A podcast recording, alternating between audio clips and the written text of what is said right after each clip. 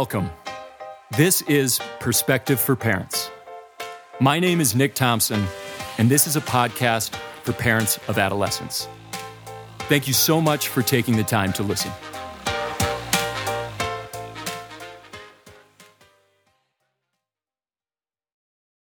Creating a sacred study space. Here we are, season two. We decided to have the seasons correspond to the school year and not the calendar year. So a new school year has started, so this is season two.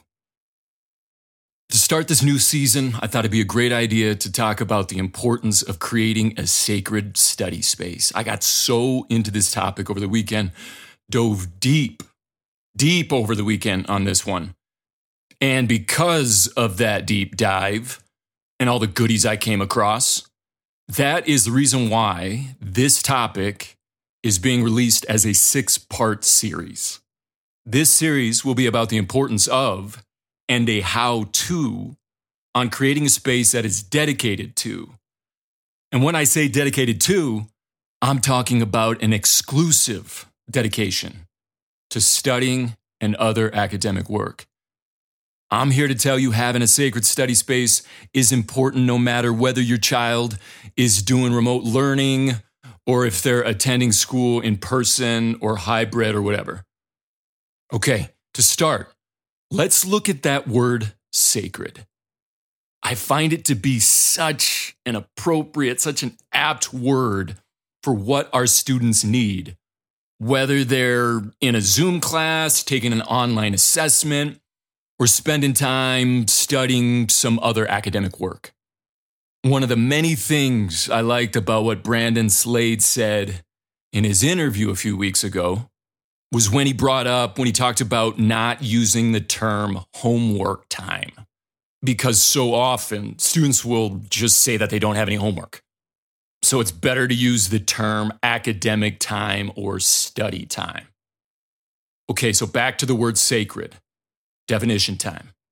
Sacred means devoted exclusively to one service or use, entitled to reverence and respect, and highly valued and important. Yes, let's make these spaces, these sacred spaces, devoted exclusively to academic work. Make them spaces entitled to respect and reverence and make them spaces that are highly valued and important. In order to do this, we must optimize these sacred study spaces with suggestions supported by research that will allow your child to be much more productive. And the beautiful thing is, with that increased productivity comes better moods, better grades, and a better overall family energy at home. So, all these things that I'll be sharing their suggestions, their recommendations. But these recommendations are backed by some level of research. With that said, I hope you and your child use what you like and dismiss what you don't, and that your child is able to make the space their own. These things, these categories that I'm going to talk about, they may seem small, but I promise you, they are not. And because I can't help myself, I created an acronym. And the acronym just so happens to be the word sacred. So, this part, part one of the series, will be dedicated to the S of sacred. And the S stands for specific. Specific space. We need to start by picking a specific space so that we can set the scene.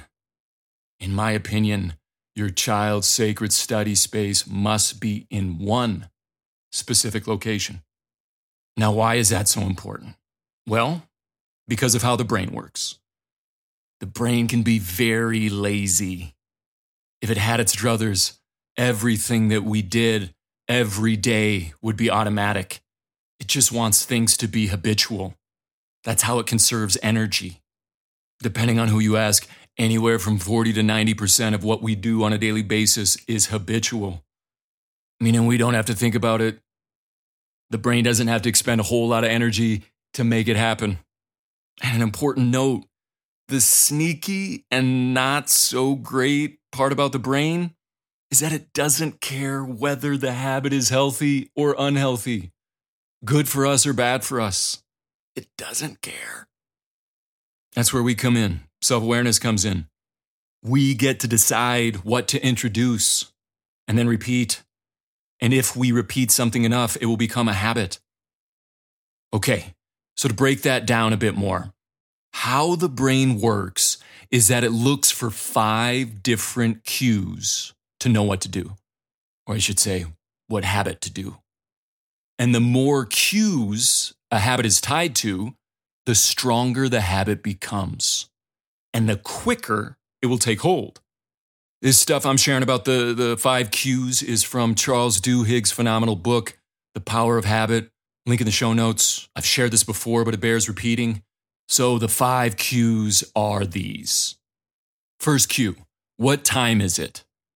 Second cue, what did you just do? Third, who are you around?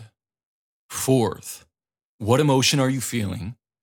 And fifth and final, drum roll please, where are you? So that fifth and final cue is all about location. And for the habit of task initiation, focus, sustaining effort, and all the other executive functioning skills needed to do school and do it well, I believe location is one of, if not the most important of the five cues. And yes, you heard me right. Task initiation, attention, focus, sustaining effort, memory, productivity. All of these things are habits. And because they're habits, they can be learned. Okay, S, specific. Sitting in a specific space, known as a sacred study space, at a specific time. Now, hopefully, your child's remote learning is scheduled at specific times. These two specifics, time and location, will work together to cue the mind to focus, pay attention, and get productive. But in order to make that possible, this space needs to be sacred, meaning that when you enter that room, when you sit in that chair, you have decided to be productive. I tell young people all the time if you must take a break from focusing on school, leave the space. Because the last thing that you want is for your mind to associate that space with distraction or pleasure. Our students' minds need to know that when they're in that space, that sacred space, it's time to get down to business. I guess I should say, get down to doing school. Research shows the importance of location in learning in so many different ways, but one specific way is shown by research about context dependent learning. Context dependent means that you'll remember something more in the place where you first learned it. It's easier to access, it's easier to bring up in the mind if you're in the location where you learned it. This is one of the many reasons why it's so important that the sacred space be in a specific space. And I'm gonna throw in an, an important note with this with this series. Please don't think that putting in the time and energy to create this space will be a waste of your time please don't do the calculation that it won't be worth the energy if you or your child is not expecting to be doing the remote learning thing for too long, or even if your child is starting on site and never ends up doing remote. Even if those things are the case, I believe strongly it's still a great idea for your child to have a sacred study space at home. All right. So, in terms of picking the specific location, Here's some ideas. Ideally, the space would be its own room. Now, I realize that many, if not most, don't just have a free room. They just don't have a, a, a guest room, whatever, that can be turned into a study space. That's fine. Totally fine. Let's get creative. Maybe there's an enclosed porch or large laundry room, large closet, maybe a shed in the backyard, maybe even a little spot under the stairs. I am well aware that there may be limitations in terms of having a dedicated room. Again, that's fine. If that's the case, some other options are getting a room divider, having a part of a room be the sacred study space. The space could be an unused or underutilized corner of a room, of a larger room. Location matters, our environments matter. I practice what I preach. I believe so strongly in creating spaces conducive to different energies. It is an integral part of my life. Reading, learning years ago just how significant our environments are and how they impact us has changed my life. Right now, I wish you could see it. I'm sitting in my office. I get it. I'm very fortunate to have an office to be productive.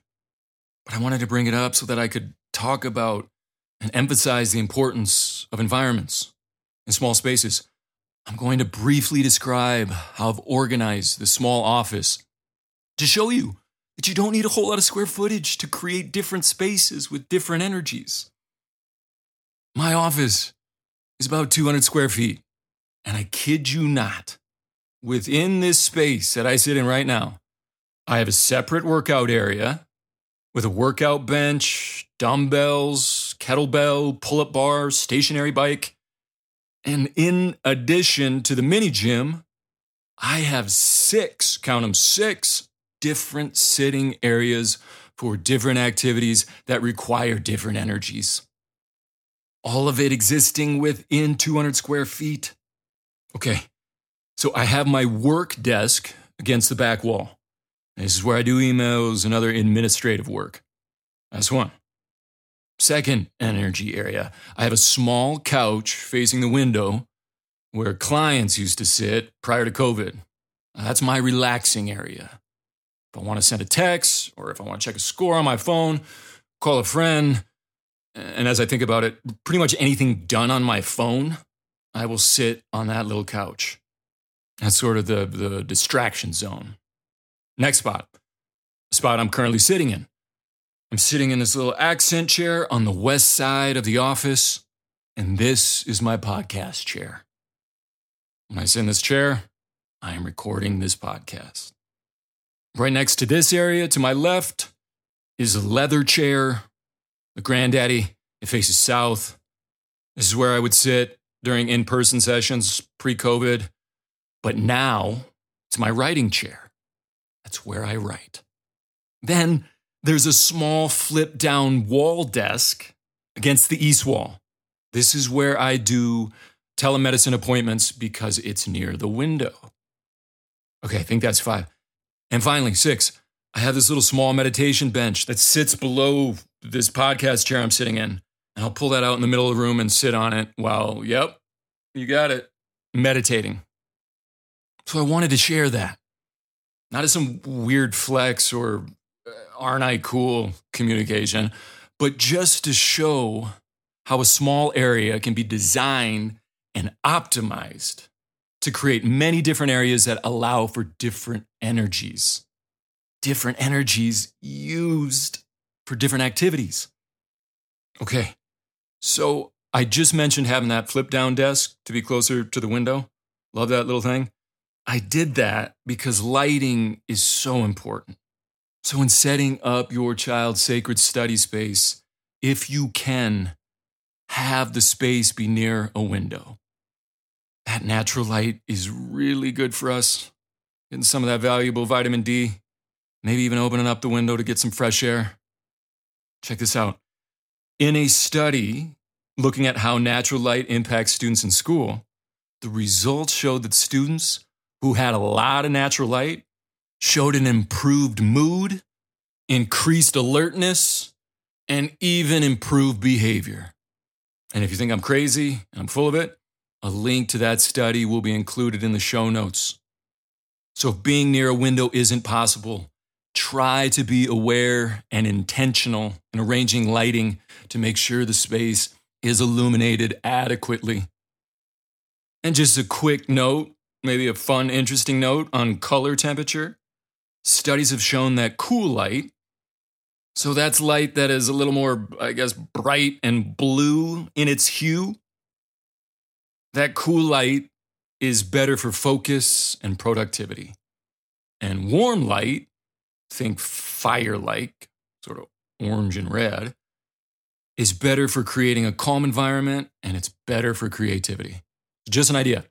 You could get one of those um, uh, those LED bulbs or, or lights that you can actually change the color temperature of so that your, your child could select the desired energy for a particular task. And finally, on the, uh, on the specific location, try to have it be away from the hustle and the bustle of the highways of the home. Have the location allow for enough quiet and enough privacy for your child to feel comfortable, maybe in their virtual classes if they have those. Now, I understand you as a parent, only you know how much privacy is too much privacy in terms of what's needed to keep your child focused and on task. But I'll tell you, if you take the advice that I share in the E part of this series entitled Eliminate Distractions, you may find out that if your child can manage or eliminate distractions, it is likely that you can allow for more privacy in that sacred space than you may have previously thought possible or prudent. Okay, so that was the S in sacred. Make sure the space is a specific space. Again, Hopefully, your child's school provides the specificity in terms of the time, but the school may not be providing the space currently. So it's your child's opportunity to experience the benefits of having a specific space that gets the mind and body ready, ready to be focused, ready to be positive, positive and productive. And next up, part two of this series which will be the A of sacred. The A is for access. And this part will focus on the importance of your child having everything they need for school readily accessible, within reach.